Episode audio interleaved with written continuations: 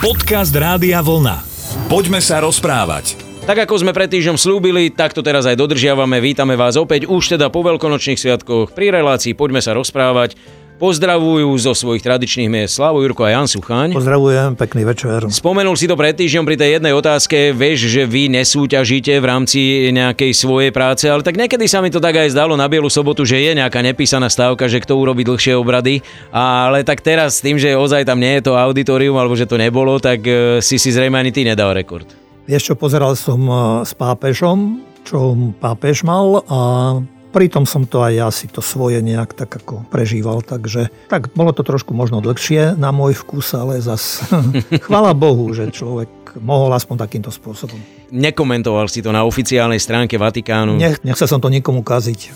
Poďme sa rozprávať. A mohol by som mať určite v úvode nášho dnešného spoločného takéhoto stretnutia prostredníctvom Eteru otázku aj na vás, predovšetkým mužov, ktorí sa pozerajú na Veľkú noc cez tú optiku kúpania, že koľko ste si virtuálne vykúpali, alebo koľko sa vám podarilo, ale kto by povedal pravdu? Ani doma nepoviete pravdu a niekde si to schováte rýchlo, aby ste mali zásoby. Zase keď všetko bude už úplne bez akýchkoľvek obmedzení otvorené, a tak by ste potom tú výslužku využili, ale Veľká noc to nie je len kúpanie asi.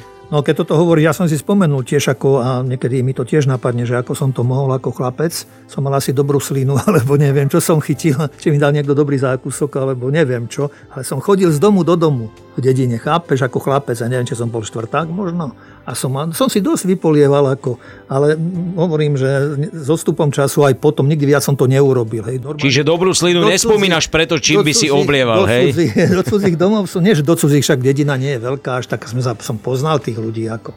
ale teda, že hovorím, že tak mi to padlo nejak, že som asi, bol som asi vo forme, tak som, tak som chodil, kde som akože vedel, že majú nejaké dievčatá, hej, aj staršie už dievčatá, kamarátky mojich sestier, takže tak, tak to nejak bolo. Ale presne ako hovoríš, alebo sa pýtaš, že nesie to posolstvo isté, že e, veď všetky tie sviatky, my sme to už viackrát tu spomínali, že mnohokrát súviseli práve s prírodou a premenami a prírode a s pôdou a všetko to, čo človek vnímal a učil sa, takže do všetkého dával aj takéto, najmä už potom, keď aj prišlo kresťanstvo, práve to takéto kresťanské posolstvo. No a ja sa vrátim ešte teda vôbec k tomu, tomu, čo, čo mňa zaujalo, zaujíma pri Kristovi je práve tá jeho hodnota, alebo tie hodnoty, ktorým on veril, ktoré on vyznával. A tam je predovšetkým hodnota pravdy, pravda že často hovoríva, že pravda vás vyslobodí.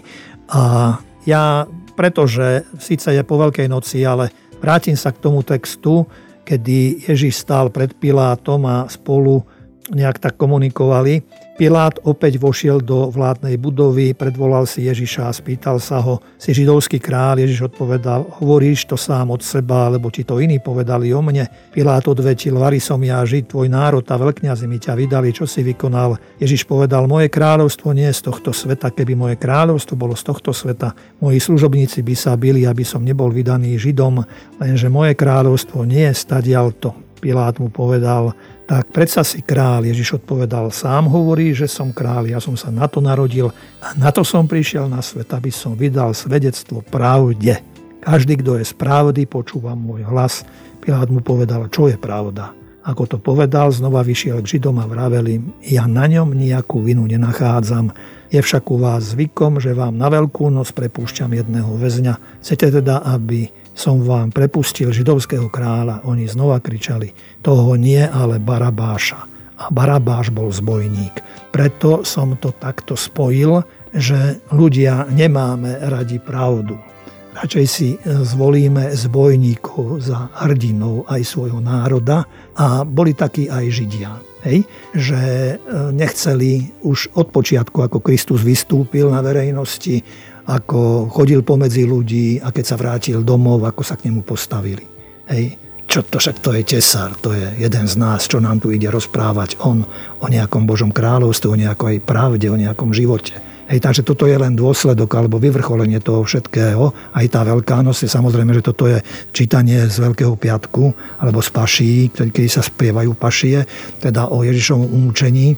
Ale toto je pre mňa do veľkej miery nosná myšlienka vôbec aj, vôbec asi aj mojej viery a kresťanstva ako takého, pretože, pretože e, po tomto, o tomto snívam, po tomto túžim a, a veľmi som chcel aj svojim prínosom veľa už asi nestihnem toho, ale prispieť k tomu, aby aj, povedzme, aj, aj spoločnosť žila v pravde. A žiaľ, bohužiaľ, poznáme to, vieme to, že keď aj sme sa osamostatnili, tak e, tu sa pracovnou, pracovným nástrojom mnohých stalo klamstvo. A dnes to už mnohokrát ani nezistíme, že kto hovorí pravdu vlastne a doklame. Poďme sa rozprávať. Možno by som sa, Janko, trošku vrátil k tým tvojim predošlým slovám, ani nie tak preto, že by som ti chcel oponovať, pretože so všetkým súhlasím, akurát malilinko to rozvinúť, keď si hovoril, že my si radšej vyberieme z bojníkov ako tých, ktorí hovoria pravdu, ale ja tu vidím aj na našom národe, že tí ľudia chcú uh, dať šancu niekomu, o kom sú a zda presvedčení, že toto je dobrá voľba, že to bude už tá pravda ale potom vlastne zistí, že čo je pravda. Hej? Ako neviem, či som to dobre si zapamätal, ako Tomáš Akvinsky hovorí, že vlastne pra- definícia pravdy je vlastne, že, že je to kombinácia veci a rozumu. Hej? A niekedy ten rozum tvoj a náš stojí nad tým, čo sú tí scho- ľudia schopní vlastne urobiť len aby tú pravdu zakryli, lebo my nemáme žiadnu šancu sa tú pravdu dozvedieť a tak sa to Pilát pýtal pred 2000 rokmi, tak aj ty sa dnes veľakrát pri triviálnych veciach opýtaš, ale kde je pravda, povedzte nám to, hej. A s tou pravdou život, už potom keď sa ju dozvieš, tak ťa vlastne ten život ešte viac boli. Treba asi začínať vždy u seba a od seba, lebo život e, si myslím, že je úžasná hodnota, úžasný dar a keď sa tak aj vraciam do svojho života, že, že ten život tak plynul, by som povedal nejak tak, a človek bol chránený tými staršími, ktorých mal okolo seba a tam sa človek presviečal, že ich slova sa zhodovali s činmi. A to bola taká, taký štart vlastne aj v ústretí budúcnosti, aj života môjho, alebo si myslím, že aj života jednotlivca. A, a keď máš takto ľudí okolo seba, a keď sa aj no, možno trošku niečo priťaží, ale že máš o koho sa oprieť, že tí ľudia stoja pri tebe, ale prídeš do situácie v živote raz, kedy si ty. Už sa nemáš na koho odvolať, už možno ty musíš poradiť máme, otcovi alebo ľuďom okolo seba. A to je to ťažké už, kedy môžeš uhnúť. Aj Kristus mohol uhnúť. Nemusel. Ako.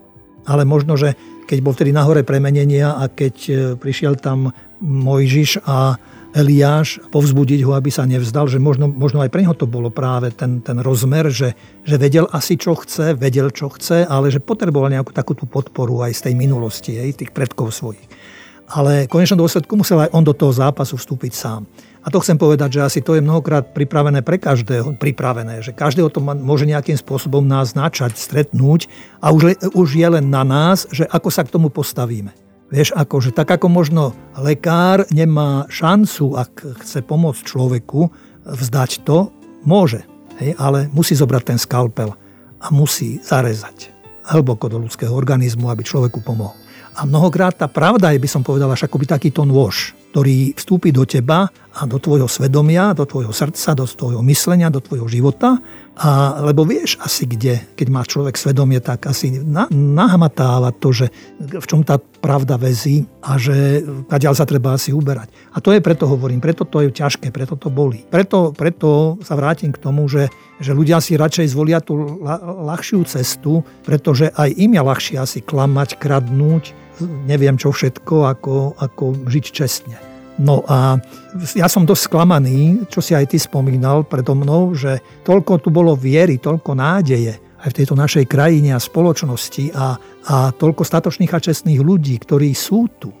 Len ja tiež nerozumiem tomu, že ako tí, ktorí, povedzme, ktorým sme verili, alebo ktorým veríme, že tí ľudia, ja neviem, či je to farizejstvo a pokritectvo, možno aj tých ľudí, že sa hrajú na pekných a že nedokážeme to nejak, nedokázali sme to nejak e, doposiaľ odhaliť, že si vyberieme nejakých tých, ktorí sa potom prejavia úplnej nahote a to by ani nejak tak nebolo asi to najhoršie, ale, ale hovorím, že práve to, tá neúprimnosť a to klamstvo, v ktorom, v ktorom žijú a ktoré chcú šíriť aj medzi ostatnými.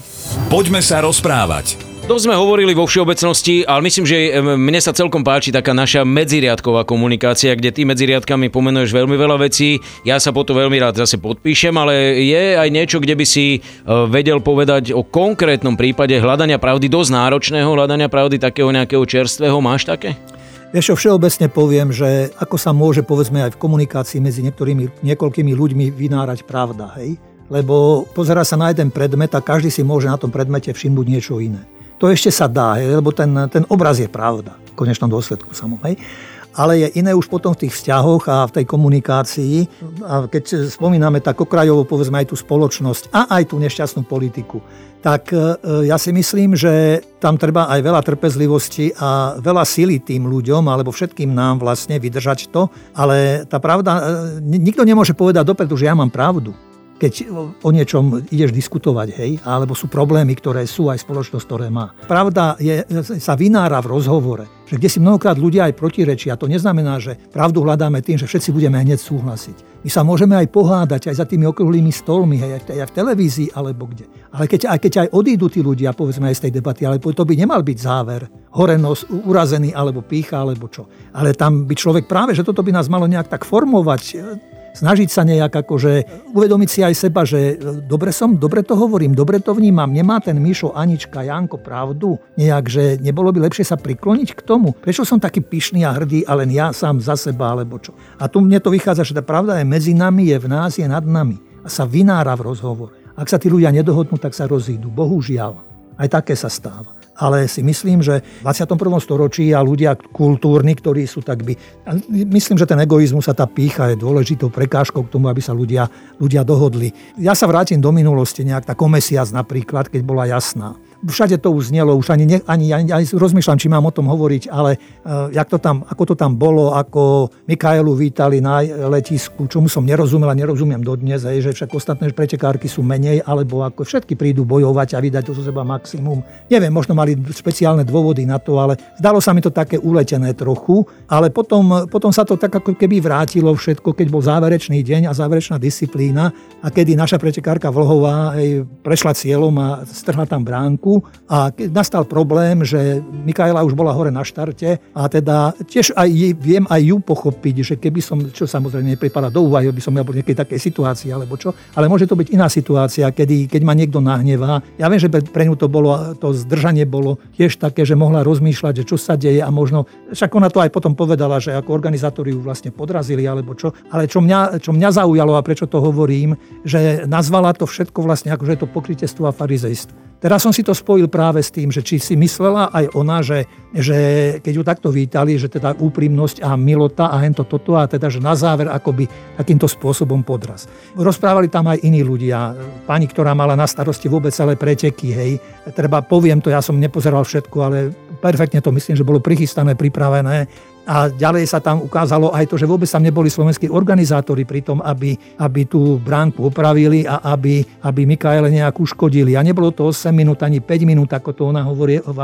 V konečnom dôsledku bolo a býva, povedzme, že si tak človek povie, že predsa tam bolo treba nejak, e, alebo je treba, takto sa to stalo, nevieme, ako sa to bez ozvyšku stalo, nevieme, kto má jednoznačne pravdu, ale čo, to, čomu môže dať tomu pečať, možno aj to, čo Mikaela povedala, že, že škoda, že tie preteky nebývajú častejšie v jasnej. Že na jednej strane sa aj tam páčilo, hej, a asi myslím, že už ja neviem, kto tam bol vinný za to, ale veď e, aj tí organizátori nie sú stroje alebo nejak tak asi, takže nemyslím si ja, že by jej bol býval niekto chcel uškodiť. A nájsť nejaký taký ten spoločný bod toho, že dobre, stalo sa, je nám to lúto, ospravedlňujeme sa, ak je tu nejaká pochybnosť alebo čo, ale že a, a z toho nejak tak ako, ako, ako tí, ktorí spolu držia alebo čo, lebo aj v tom športe, keď o tom hovorím, tak dobre, dneska som vyhrala ja, zajtra môže vyhrať úplne niekto iný a môže byť posledný. Takže aj to, to, mne ide o tú solidaritu, to by som povedal. Že pravda by mala ľudí zbližovať.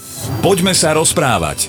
Nakoniec teda znova e, nájdeme asi výsledok len v tom, že pravda výťazí a je a asi je identifikovaná najlepšie len v rozprávkach. No, mám rád jednu rozprávku, slovenskú ľudovú rozprávku, či je to pravda na svete a je o dvoch chlapcoch, bratoch, ktorým zomrel otec a podedili každý tisícku zlatých a mladší stále bol nejaký taký nespokojný, stále všetky témy rozoberali a on mal stále takú jednu otázku, či je pravda na svete. A ten starší mu hovorí, že aby nešpekuloval, že pravda neexistuje a to a to. A to mladému to nedalo, tak stále sa pokúšal, že hľadať tú pravdu A dokonca mu povedal tomu svojmu staršiemu bratovi, ak pôjde so mnou a budeme pravdu hľadať, tak ja ti dám aj tú moju tisícku zlatých, ktorý som dostal a budeš mať za to odmenu. Tak toto staršieho povzbudilo teda, že akože dobre, že pôjde s ním, takže budú hľadať. Tak sa pýtali ľudí, nejakého boháča, ten hovorí, prosím vás, pravda, to bolo kedysi, možno to už nepripadá do úvahy, opravde dneska nikto nič nehovorí. Potom stretli nejakého pátra, ktorého sa pýtali, že Páter, povedzte nám, že existuje pravda a ten páter hovorí, že viete čo, je to už len taký chýr, to len kedysi tak bolo, ale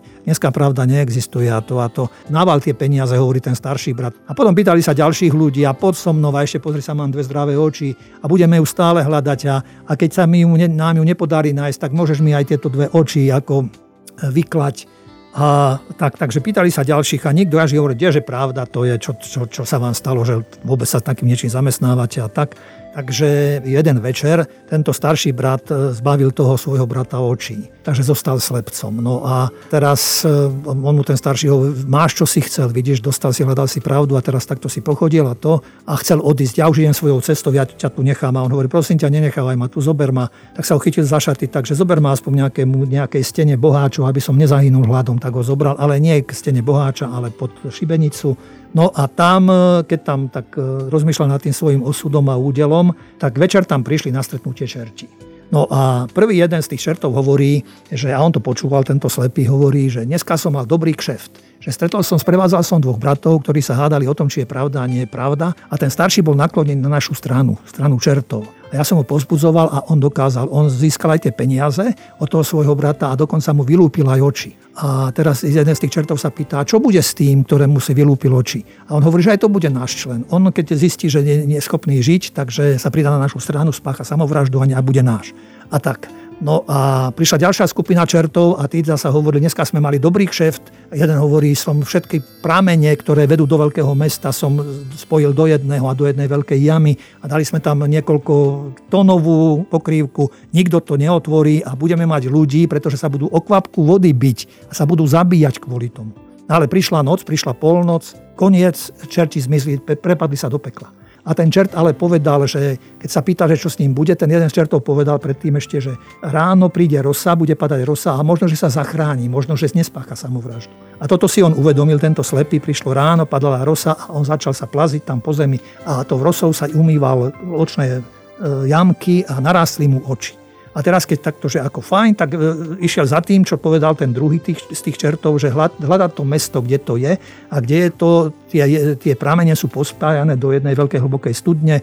Našiel tento prámeň, našiel toto, ale túžil on byť kňazom. Takže aj sa tak nachystal na to, že sa pomodlil, že sa, sa obliekol do kňazského rúcha, zobral svetenú vodu, požehnal to tam a povedal, chlapi, aspoň tisícku potrebujem vás, aby sme tú studňu, ten prámeň, kde je, aby sme ten kameň odvalili. Našli sa chlapi, samozrejme nešlo im to ľahko, ale podarilo sa im to. Odvalili kameň, ľudia sa mohli napiť, či zobrať si čistej vody domov, do čbánov, do čohokoľvek. Hej.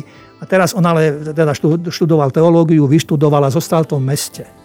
A ľudia ho mali veľmi radi, ho chceli odmeniť bohatstvom a on nechcel. On nič také nechcel a netúžil po nejakej hodnosti, po ničom chcel pomáhať ľuďom. A ľudia ho mali radi, chodili sa rozprávať za ním a tak spovedať sa dokonca. A raz, keď prišiel jeden človek, hovorí, poznám jedného človeka, ktorý je celý zahmizený, že má plno hmyzu na sebe a je to už starý človek a ten človek potreboval pomoc a nevieme mu nikto poradiť a on si aj nechce nechať poradiť. Tak zobral sa tento človek, tento kňaz, vlastne tomuto starému človeku keď sa na neho pozrel, tak spoznal ňom, že to je vlastne starší brat. To je ten starší brat, ktorý mu toto všetko urobil. A hovorím, počúvaj, porozprávaj sa, vyrozprávaj mi svoj príbeh. A sa ho pýta potom, keď vyrozprával tento starší brat ten príbeh, že nepovedal si všetko. Nepovedal som všetko. Nepovedal si všetko. Mal si brata a čo si mu urobil? A hovorí, že ja som tvoj brat. To som ja, ktorému si vylúpil oči, ktorého si okradol peniaze. Pravda ma vyslobodila. Pravda ma zachránila. Božia pravda. Existuje pravda? Pýtal sa ten mladší toho staršieho. No musím povedať, že existuje pravda. Takže potom tento mlad, mladší brat, kňaz, zostal tam a ľuďom rozprával o pravde. Že pravda je, je len na ľuďoch, či budú ochotní a chcieť pravdu hľadať. A čo ten starší? Starší, ako, ako mu sa priznal, že povedal, že e, pravda je, že teda ho dosvedčil, ten mladší ho dosvedčil, tak hneď zomrel. Ten starší zomrel. A mladší bol kňazom a... No ďakujem ti pekne. Tak teraz, keď niekto z týchto našich zbojníkov, čo už sa možno chystali povedať pravdu a počul tento koniec, tak zase sa zlaknú hovoriť pravdu. Prečo, že umrú? no tak. Všetci zomrieme. Ale prajme si byť trpezliví, dôveru a predovšetkým vieru a nádej v život. A ja verím teda, že jedna pravda, ktorú vám povieme, sa nezmení a to, že sa stretneme opäť na frekvenciách Rádia Vlna aj o týždeň. Ďakujeme pekne, krásny zvyšok večera, lúčia sa Slavo Jurko a Jan Sucháň. Pekný večer. Rádio Vlna. Hity overené časom.